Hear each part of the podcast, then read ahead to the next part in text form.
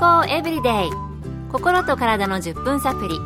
この番組はセブンス・デ・アドベンチスト・キリスト教会がお送りいたします。皆様お元気でしょうか？森田美恵です。今日もあなたやあなたの大切な人の心と体の健康に役立つ情報を短い10分間にぎゅっと詰め込んでお届けします。セブンス・デ・アドベンチスト・キリスト教会は社会奉仕をモットーに世界中で病院や学校も運営しています。日本でも東京神戸沖縄の3カ所の病院をはじめ福祉施設などの運営を通して皆様の健康と医療福祉の発展に携わってまいりました。なおこの番組は健康情報番組で医師のアドバイスや治療に代わるものではありません。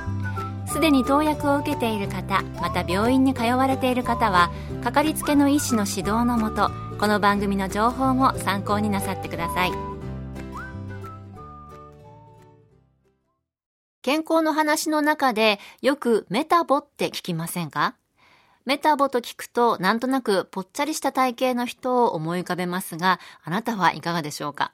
もしかしたら自分を思い浮かべたという方もいるかもしれませんね。メタボとは実際にはどんな状態のことなのか、またメタボになるとどんな危険性があるのか、今日のトピックはメタボ、メタボリックシンドロームです。今回は東京衛生病院健康増進部部長補佐、日本内科学会総合内科専門医の伊藤真夏先生のお話をお送りします。皆さんは健康診断でお腹周りを測ったことがありますか？お腹周りが男性で85センチ以上女性で90センチ以上だと内臓に脂肪が溜まっている状態だと考えられています。メタボリックシンドロームとはお腹周りが大きいことに加えて血圧が高い血糖が高い中性脂肪が高いなどが加わった状態のことを言います。メタボリックシンドロームは動脈硬化を引き起こし心臓病や脳卒中といった命に関わる病気の危険性が高まると言われています。メタボリックシンドロームには診断基準があり特定健診を受けるとご自分がメタボリックシンドロームであるかどうかがわかりますメタボというのはお腹が出ているなどの見た目だけのことではないんですね。それに加えて様々な診断基準の項目が該当するとメタボと診断されるということでした。そして命に関わる病気のリスクも高まるということでしたから、できればメタボにはなりたくないですね。それではメタボリックシンドロームになりやすい人はいるのでしょうか？メタボリックシンドロームは不健康な生活習慣でなりやすいと言われています。例えばお酒の飲みすぎや運動不足不規則な食生活などが挙げられます。またタバコを吸うこともメタボリックシンドロームにとって良いことではありません。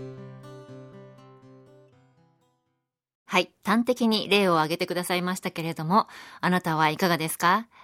睡眠時間を削って何かをしてしまうとか、食事の時間がバラバラとか、運動はあまりしないなぁなど、もしかしたら心当たりがあったのではないでしょうか。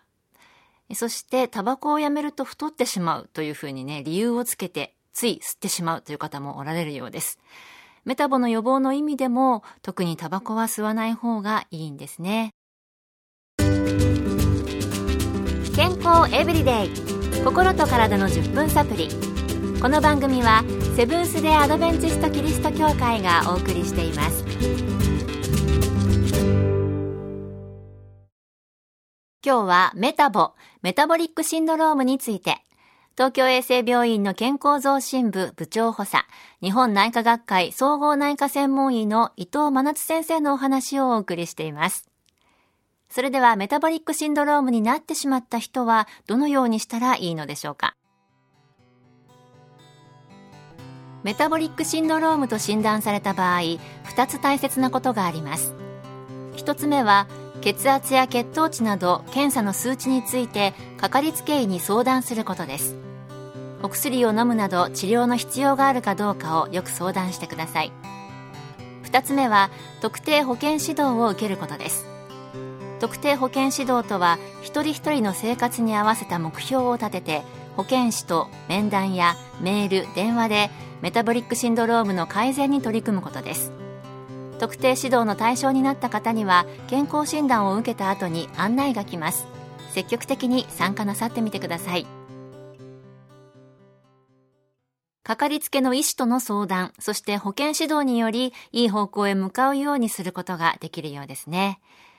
そういえば番組スタッフの一人がこの保健指導の対象になりまして、結果的にはとても良かったとは言っていました。ただ最初は検診を受けた遠い病院に休暇を取っていかないといけなかったり、毎月保健指導の先生と電話でお話ししないといけなかったりで、受けなくてもいいのなら受けたくないとも言っていましたので、まあね、それを受けなくても良いように体の状態の維持をすることが必要ですよね。それでは、メタボリックシンドロームにならないために何か普段からできることはあるのでしょうか？伊藤先生のお話です。メタボリックシンドロームの改善や予防はとてもシンプルなことです。テレビや雑誌などで体に良いいろいろな食べ物が紹介されていますが体にいいと言われているものでも毎日それだけを食べるのでは偏ってしまいます。毎日のお食事は旬のものを取り入れてバランスよく召し上がってください。お酒の飲み過ぎをしない。タバコを吸っている方は禁煙をすることがとても大切です。またウォーキングや体操など適度な運動を生活の中に取り入れてください今日出てきましたメタボの予防法、そのまま健康生活のための生活習慣の改善によく出てくる項目でしたね。そういえば体にいいとされる食品がテレビなどで紹介されると、次の日にはそれがスーパーからバーンと消えてしまって、入荷待ちっていうね、札がついてたりすることありますよね。いいと言われているからといって、そればかりを取りすぎたりするのではなく、何でもバランスが大切なのかもしれません。保健指導を受けたスタッフも、まずは食事改善だったようですけれども、間食をやめたり、あと仕事の合間の運動などにはスタッフ同士声をかけてやり続けているようです。あなたも今日お話に出てきた事柄に気をつけて、メタボ予防、あるいはメタボからの脱却、取り組まれてはいかがでしょうか？今日の健康エブリデイいかがでしたか？番組に対するご感想やご希望のトピックなどをお待ちしています。さて最後にプレゼントのお知らせです。今月は抽選で20名の方にサンイクフーズのごまクリームギフトセットをプレゼント。セサミンなどを豊富に含んだパンに塗って美味しい黒ごまと白ごまクリームのセットです。ご希望の方はご住所お名前をご明記の上郵便番号241-8501セブンス・テ・アドベンチスト協会健康エブリデイの係郵便番号241-8501セブンス・テ・アドベンチスト協会健康エブリデイの係までご応募ください。今月末の消印まで有効です。お待ちしています。健康エブリデイ心と体の10分サプリ。この番組はセブンス・デ・アドベンチスト・キリスト教会がお送りいたしました